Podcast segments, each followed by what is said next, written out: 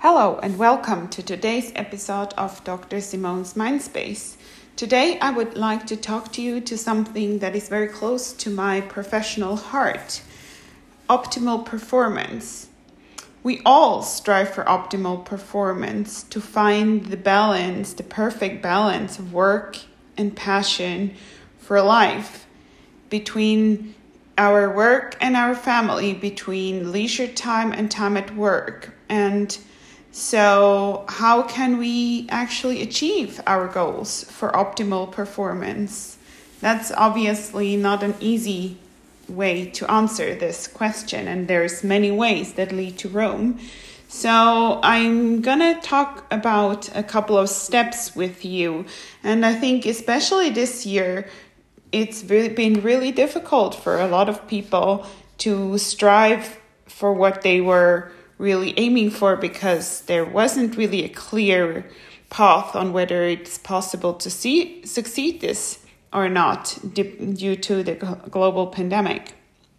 So a first step could be to identify the barriers that keep us from living the most optimal life. Barriers can be mental ones, relational, environmental, and physical ones. Mental ones can, for example, be that we get a block when we want to get up into a headstand and like really can't get over that mental block. This is a very simple example, but I think it's a useful one to talk about mental blockages. And very often, our mental blocks and our mental hurdle, hurdles are the ones that are affecting our daily life the most. So, this is something that has to be worked on and is not a quick fix. And in my practice, I see a lot of people struggling with exactly those mental burden, barriers and not being able to move on. They can also be relational. If you're in a relationship that is not very good for you, both mentally and physically, you're fighting a lot, you have very little in common, there's very little agreement on basic things, basic values that you share, then that can become very big of a burden and also hinder you from being successful in other places because it takes so much energy and time from you. These barriers can also be environmental, that you're living in an environment that is not very encouraging for your success. That can be various reasons why this is the case. And probably who you who feel very addressed knows exactly why. There can also be physical hurdles, barriers because you haven't been exercising a lot and you feel very exhausted and yet it's a sort of a burden to start exercising because you don't have that much time or there's plenty of reasons surrounding why people do not start exercising but then it actually impacts your performance because you don't have the stamina and the energy to actually pursue what you like to do. So, all these areas of barriers do exist. But, and that's what we would like to talk to you in the second step is we need to initiate a process of removing these barriers once we've identified which they are. And removing barriers that hinder us from success, that's a very, very challenging journey.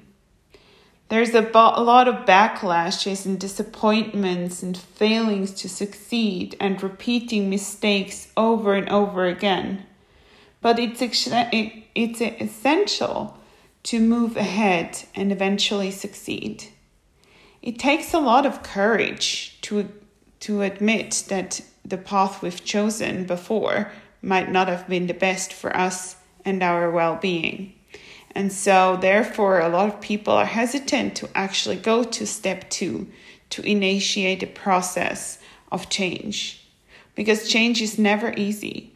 It's so much easier to stay in status quo. However, change can be so uplifting when we once ex- when we succeed. In the third step, we should visualize our success and follow our passion. Visualization and imagination can increase your chances of success because you're looking at the positive outcome rather than the negative one. Instead of the, oh no, I cannot do this, I'm not good enough, and I can't achieve this because these, these, these, and these are my obstacles envision this idea of the Mount Everest that you can actually achieve by going step by step from one camp to the other, and one point you are on the top, on the peak. In a fourth step, and that's a very important one too, we should highlight the abilities to develop and strengthen our skills and apply peak performance training to align both body and mind for optimal performance. Emphasizing on the importance to remain a passionate leader is a, in a very competitive global environment is very important. We need to keep focused and believe in our abilities to move ahead.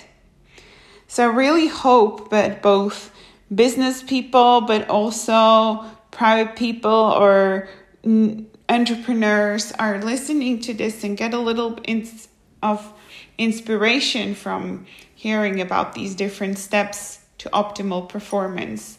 So I thank you very much for listening and wish you a wonderful day. Take good care and please do not hesitate to come with feedback. I'm looking forward to it. Take care. Bye.